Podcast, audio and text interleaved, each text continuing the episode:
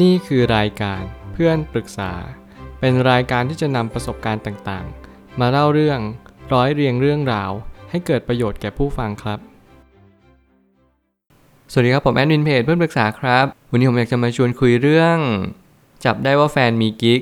ในที่ทำงานหลายครั้ง จะเชื่อใจกันได้อีกไหม มีคนมาปรึกษาว่า อยากขอมุมมองของบุคคลภายนอก ว่าควรทำใจกับเรื่องนี้ยังไงดีคะ คือเชื่อเรื่องรางสังหรณ์ของตัวเองมากเลยค่ะ เรากับแฟนปัจจุบันคบกันได้ 8 เดือน เราต้องสองคนดูเป็นคู่รักที่รักกันมาก ทุกคนที่ทำงานต่างอิจฉากันจนเราคบกันได้ 4 เดือน เราจับได้โดยบังเอิญว่า แฟนเราคุยแชทกับผู้หญิงคนหนึ่ง แต่แฟนเราบอกว่าเป็นแค่กิ๊กของพี่ที่ทำงาน และผู้หญิงก็ยืนยันแบบนั้นเช่นกันค่ะ จนผ่านมาหนึ่งเดือน เราจับได้ว่าแฟนเราแอบคุยกับผู้หญิงคนเดิม โดยที่เราก็ไปเปิดโทรศัพท์เครื่องเก่าของเรา ที่เขาเคยเข้า Facebook เอาไว้ เราก็เลยไล่ดูแชทที่เคยคุยค้างไว้ด้วยความใจเย็น จนแน่ใจว่าคนที่คุยคือแฟนเราจริง ๆ เราเลยตั้งใจไปขอความชัดเจนกับแฟน แล้วผู้หญิงคนนั้นภายในคืนนั้นเลย ทั้งสองฝ่ายยืนยันจะจบความสัมพันธ์กัน จนเวลาล่วงเลยไปอีก 3 เดือน เราก็เห็นแชทผู้หญิงคนนั้น เด้งขึ้นมาที่เครื่องแฟน แต่แฟนเราก็ดูปกติมาก แถมยังโวยอีกบอกว่า มันจะทักมาทำไมทั้งๆที่จบไปนานแล้ว อีก2วันต่อมาผู้หญิงก็บล็อกแฟนเราไป จนเมื่อกี้เราเปิดไลน์แฟน เราก็เจอไลน์ที่เป็นชื่อจริงของผู้หญิงคนนั้นในไลน์แฟน เราเลยกดเข้าไปอ่าน แต่ไม่มีข้อความเลยคิดว่าน่าจะถูกลบไป แต่มีติดประกาศไว้ว่า hashtag ไม่ลืมครับฝันดีนะ รักนะจุ๊บจุ๊บแต่แฟนเรากลับบอกเราว่า เธอค้นดูทุกวันมันไม่มีทำไมวันนี้มันถึงมี เราไม่เคยคุยกัน เราเลิกหมดแล้วนิสัยนอกใจเธอ เราไม่อยากให้ใครมองว่าเธอโง่แล้ว แต่เรากลับคิดว่าเรายังสามารถเชื่อแฟนเราได้อีกไหมคะ เราควรทำอย่างไรดี เมื่อการนอกใจมันเป็นสิ่งที่มีผลกระทบ เชิงความไว้ใจมากกว่าเชิงความสัมพันธ์ นั่นหมายความว่ามันคือส่วนต่อขยายไปยังความสัมพันธ์ในอนาคตสื่อไปเราสังเกตเห็นว่าหลาย ๆ ครั้งที่เราโดนนอกใจมันเหมือนประมาณว่า เราไม่เคยเชื่อใจอีกแล้วว่าเขาเนี่ยจะยังสามารถเป็นสามีหรือแฟนเราที่ดีเหมือนเดิมได้ ในณวันนี้เราคบกับเขาเป็นแฟนแค่ 8 เดือน เราอาจจะยังไม่ได้ไปไหนไกลมากจนเกินพอดี นั่นหมายความว่าวันนี้เรายังสามารถจะถอนตัวได้อยู่ เรามานั่งชั่งน้ำหนักดูว่า แฟนเราคนนี้เขามีดีมีเสียอะไรบ้าง แน่นอนเรื่องเรื่องนี้เนี่ยมันเป็นเรื่องที่เน้นย้ำว่า การนอกใจเป็นส่วนสำคัญมากๆ ต่อความสัมพันธ์ ถ้าเกิดสมมุติว่าเราเคยนอกใจครั้งหนึ่งแน่นอนความรู้สึกของผู้หญิงคนหนึ่ง หรือผู้ชายคนหนึ่งเขาย่อมสูญเสียไปอยู่แล้ว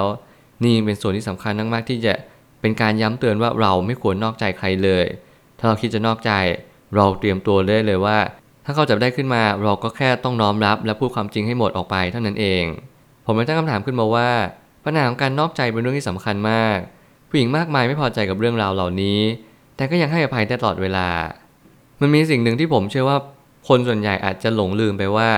การนอกใจเป็นสิ่งที่เรารับไม่ได้ในวันนี้ แน่นอนถ้าเกิดสมมติผู้หญิงคนหนึ่งยังไม่ได้รักผู้ชายคนหนึ่งไป เราก็ยังบอกได้ว่าโอเค ฉันจะถอยออกมา ฉันจะถอนตัวจากความพันในครั้งนี้ แต่ความเป็นจริงแล้วไม่ได้เป็นแบบนั้นเลย เมื่อเราลงลึกในความสัมพันธ์มากขึ้นเรื่อยๆ เราก็จะค้นพบว่าความสัมพันธ์นี้ไม่ได้มีแค่ความรัก มันมีทั้งความผูกพัน มันมีทั้งความไม่อยากเริ่มต้นใหม่ มันมีทั้งความกลัว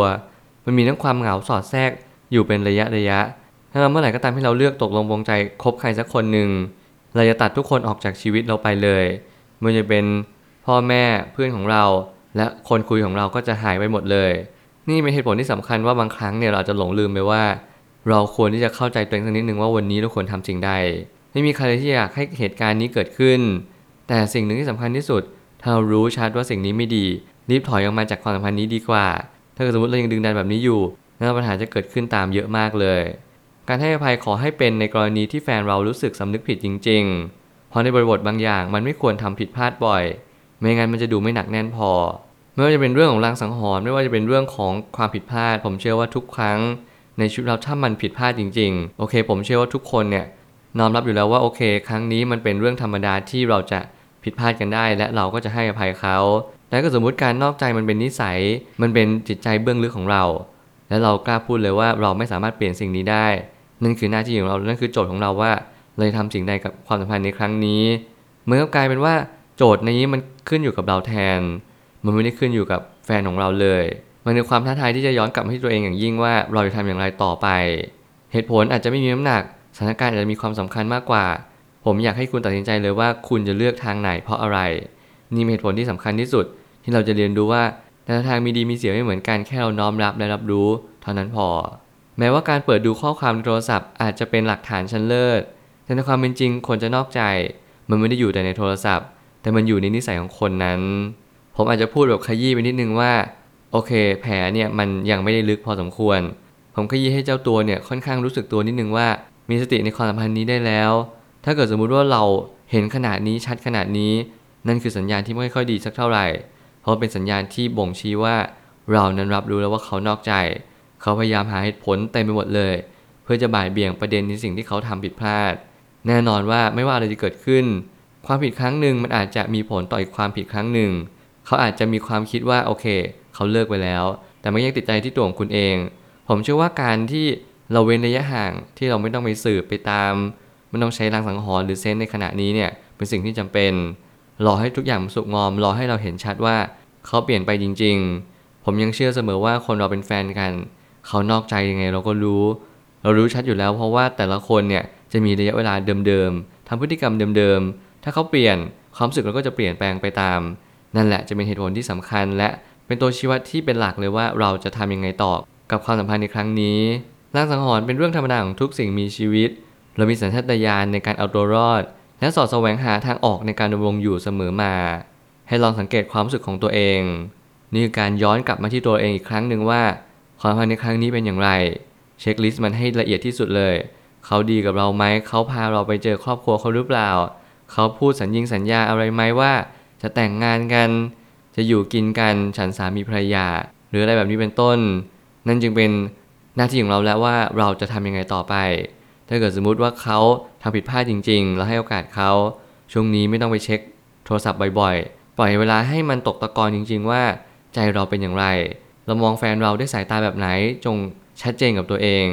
ถ้าเราหมดรักเขาแล้วหมดความไว้ใจกับเขาแล้ว ความเชื่อใจนี่แหละ จะเป็นตัวบอกเกิดที่ทำ ให้ปัญหานี้เกิดขึ้นอย่างลุกลามไปไกล ถึงแม้มันอาจจะไม่เกิดจากตัวเราเอง แต่แน่นอนเราแต่ละคนไม่เหมือนกัน บางคนมีปัญหาแค่ครั้งเดียว ฉันก็รับไม่ได้แล้ว เพราะเรามีปมปัญหาในอดีต บางคนไม่หนำซ้ำมีแฟนเก่านอกใจ แถมยังเจอแฟนคนปัจจุบันนี้ ยังเคยนอกใจเราอีก สิ่งนี้เป็นสิ่งที่บางครั้งเราอาจจะสับสนอย่างมาก ผมขอให้เราทุกๆคนเนี่ยเข้าใจตัวเองว่า เราไม่สามารถก้าวข้ามผ่านความรู้สึกไปได้ ถ้าเกิดสมมติเราไม่ชอบเรื่องนี้จริง ๆ การที่เราไม่ชอบแปลว่า คนคนนี้อาจจะสอบตกในเรื่องของความสัมพันธ์ในวันนี้เลย8เดือนที่ผ่านวันนี้ผมเชื่อเป็นความทรงจำที่ดีที่สุด ที่มันมาย้ำเตือนเราว่าเราพอแค่นี้ดีกว่า อาจจะเป็นแบบนั้นก็ได้ นี่คือสิ่งที่เราต้องสังเกตตัวเองให้เยอะๆ หรือว่าเราจะไปต่อในความสัมพันธ์ในครั้งนี้ ผมไม่อยากให้คุณถามตัวเองว่าแล้วเราจะไปต่ออย่างไร ความไว้ใจกลับมาได้ไหม เราไม่สามารถเช็คมือถือเขาได้หรือเปล่า หรือว่าเราไม่ต้องไปดู Facebook เขาเลยล็อกเอาให้หมดในสิ่งที่เขาเคยล็อกอินเข้าไว้ในเครื่องมือถือของเรา นี่ยังเป็นเหตุผลที่สำคัญที่สุดว่า ร้องตัดใจที่จะเชื่อใจเขาอีกครั้งหนึ่ง ลองดูซิว่ามันเป็นอย่างไร เสียใจก็เสียใจดีกว่าเสียเวลาไปมากกว่านี้ นี่ยังเป็นเป้าหมายที่ชัดที่สุด ที่ผมได้เคยคิดมาแล้วก็อยากจะบอกให้ทุกคนว่าทุกคนก็ควรทำอะไรแบบนี้เหมือนกัน สุดท้ายนี้ทั้งนี้ ถ้าถามว่าเรายังสามารถเชื่อแฟนที่เคยผ่านการนอกใจเรามาได้อีกไหมต้องถามกลับไปที่ตัวเราเองว่า การนอกใจนี้เกิดมาจากสิ่งใด มันเป็นเพราะเราหรือตัวแฟนของเรา นี่เป็นโจทย์อีกครั้งหนึ่งที่ย้ำเตือนแล้วว่าเราควรที่จะน้อมนำสิ่งเหล่านี้เข้ามาให้มากที่สุด ถ้าเกิดสมมุติว่าสาเหตุที่แฟนนอกใจเราจริง ๆ เกิดจากการที่เราไม่เคยเอาใจเขาไม่เคยเข้าใจเขาเลย เอาแต่กลด่าชอบสั่งชอบสอน ไม่เคยให้พื้นที่กับเขาเลย โอเค สิ่งนี้มันเป็นตัวเน้นย้ำแล้วว่า ถ้าเกิดสมมุติเราคบกับใคร เราก็จะเป็นแบบนี้เสมอ เลิกจำจีจำชัยเลิกงี่เง่าเลิกเอาแต่ใจตัวเองเลิก ขี้ใจน้อยน้อยใจ สิ่งนี้ลองแก้ให้ตัวเองก่อนดีไหม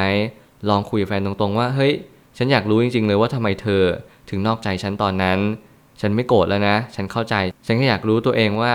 ฉันเนี่ยควรจะปรับปรุงยังไงบ้าง ถ้าเกิดแฟนบอกว่าเอ้ย มันไม่มีอะไรหรอก ฉันก็แค่คุยเล่นๆฉันแค่เผลอเลอไปเผลอใจไป อาจจะเป็นสาเหตุที่